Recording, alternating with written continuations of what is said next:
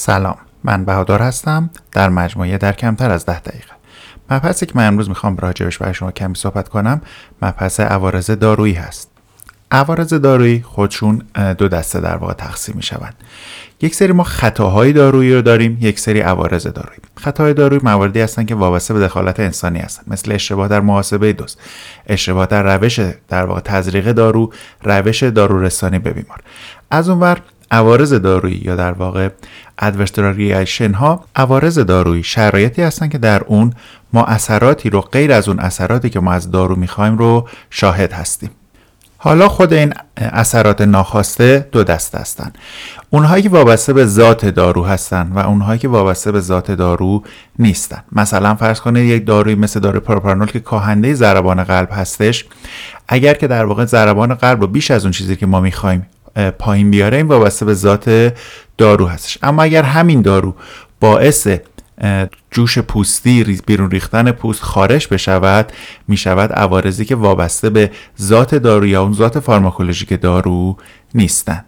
همین عوارضی که وابسته به ذات دارو هستن هم خودشون باز دو دسته میشن.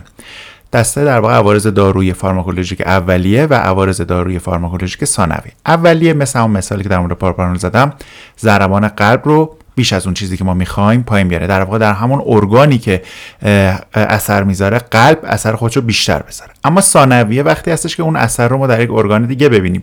مثلا همین داروی پروپرانول بیاید و باعث تنگی نفس در بیمار آسمی بشود. این می‌شود عوارض فارماکولوژیک ثانویه.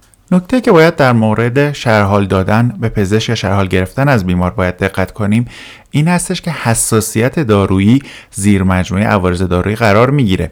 اما همه عوارض دارویی حساسیت دارویی نیستن. وقتی که بیمار میگه مثلا فرض کنید من دارویی را استفاده می‌کنم باعث تهوع استفراغم شده این یک آرزه دارویی است. حساسیت دارویی نیست. حساسیت دارویی وقتی است که سیستم ایمنی دخیل بشود و برای ما اونی که اهمیت داره حساسیت نوع یک هستش که بیمار نیاز به بستری به بیمارستان گرفتن اپینفرین گرفتن اکسیژن و شرط اورژانسی داشته وقتی ما میگیم حساسیت به پنیسیلین منظور این شرایط هست. پس وقتی که پزشک از ما می‌پرسه که آیا شما به داروی حساسیت داریم منظور نباید این باشه که مثلا من این دارو رو خوردم دل درد گرفتم یا من این دارو رو مصرف کردم سردرد گرفتم. منظور وقتی هستش که شما یک واکنش حساسیتی مثل بیرون ریختن بدن مثل افت فشار و یک آرزه که منجر به بستری در بیمارستان شده رو شاهد بودید در این صورت باید بگید من آرزه دارو دیدم و این خیلی اهمیت داره چون ممکنه بیمار رو از دریافت خیلی از داروها مثل پنیسیلین و هم خانوادهش که داروی بسیار ارزشمندی هستن محروم بکنه.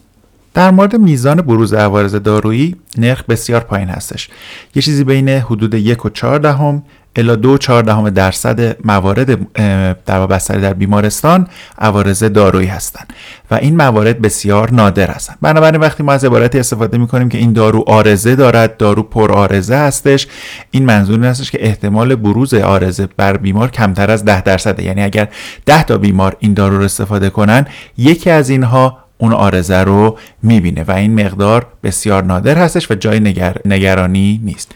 اما در مورد عوارض دارویی نکته رو که دقت کنیم این است که اینها با هم جرم جبری میشن. یعنی اگر یک آرزه ای مثل سردرد احتمال بروز 5 درصدی با یک دارو داشته باشه اگر شما دو تا دارو که هر کدوم از اینا 5 درصد احتمال بروز سردرد داشته باشن با هم استفاده بکنید احتمال بروز سردرد در شما 10 درصد می‌شد و در واقع دو برابر میشه و دقت باید بکنید. بخاطر همین هستش که اکثر منابع بینالمللی توصیه می‌کنن که در هر بیماری با کمترین تعداد دارو درمان بشود. چون افزایش تعداد داروها می‌توانند باعث بروز افزایش عوارض دارویی بشوند. خاطر همین ما توصیه نمی کنیم که افراد مثلا چند نوع مسکن رو با هم استفاده کنن. هم آستامینوفن استفاده کنن هم دیکلوفناک استفاده کنن. چون یه سری از این عوارض با هم دیگه هم پوشانی داره و احتمال بروز اون عوارض افزایش پیدا می‌کنه. همچنین بروز عوارض با تعداد میزان مصرف دارو هم مرتبط هستش. یعنی شما اگر یک دارویی رو بیاید سه روز استفاده بکنید در مقابل سه سال مسلما احتمال اینکه آرزه با اون دارو ببینید در مدت طولانی بیشتر هستش. به خاطر این گفته میشه که داروها در کمترین فواصل مورد نیاز و کمترین فاصله زمان مورد نیاز مصرف بشوند. خیلی از موارد ما این رو میشنویم که میگن داروها پرآرزن یا این دارو پرآرز است. ببینید هر کاری هر اقدامی در زندگی یک سری عوارض داره یک سری فواید داره. اینکه یک یک داروی احتمال مثلا فرض کنید 50 درصد 70 درصد 90 درصد یک بیماری رو درمان می‌کنه و در مقابل احتمال 10 درصد احتمال بروز آرزه دارد این باعث میشه که مصرف این دارو منطقی بشه. به خاطر همین انتخاب داروها و انتخاب درمان دارویی در درمان بیماری اهمیت بسیاری داره. مثلا گفته میشه در کودکان زیر 6 سال داروهای سرماخوردگی ضد سرفه ضد حساسیت استفاده نشود. چون دیدن که احتمال اثر بخشش پایین هستش و از طرف دیگه احتمال عوارضش بالاتر هستش. و همین دلیل اگر که بیماری نیاز به درمان دارویی دارد بهتره براش دارویی مصرف نکنیم و خودمون در معرض عوارض قرار ندیم. ولی اینطور نیستش که دارویی که در بازار وجود دارد برای درمان بیماری استفاده می شود عوارضش اونقدر زیاد باشه که ما نتونیم اون رو استفاده بکنیم. این داروها به صورت اصولی در بازار دارویی وجود ندارن و جمع شدن. داروهایی که شما در بازار دارویی در داروخانه می‌بینید همه داروهایی هستن که یک عوارض قابل قبول داشتن و میصرفیده در اون بیماری ها به عنوان درمان استفاده بشوند بحث دیگه ای که وجود داره این هستش که میگن که داروهای شیمیایی عوارض بیشتری دارن نسبت به داروهای گیاهی. در صورتی که اینطور نیست. اول از همه ما چیزی مثل دارو گیاهی نداریم. گیاهان می‌تونن داخل خودشون یه سری مواد شیمیایی تولید کنن که ما اونا رو در محیط سنتتیک همانندسازی می‌کنیم. بنابراین گیاهان هم حاوی مواد شیمیایی هستن و اونها هم می‌تونن آرزه پس فکر این که اگر که یک دارو شیمیایی هست آرزه دارد آرزه بیشتری در نسبت داروی گیاهی هست اشتباه هستش و خیلی از موارد مقدار ماده که داخل اون دارو هستش داخل اون دارو گیاهی هستش کمتر از دارو شیمیایی است و شما اثر بخشی کمتر در مقابل عوارض کمتر رو می‌بینید. در مقابل داروی شیمیایی که ما اثر بخشی بهتر و اثر بخشی اثبات شده رو براش داریم. یه نکته دیگه که باید بهتون بگم وقتی هستی که شما بروشور دارو رو باز می‌کنید و لیست بلند بالای از عوارض رو می‌بینید.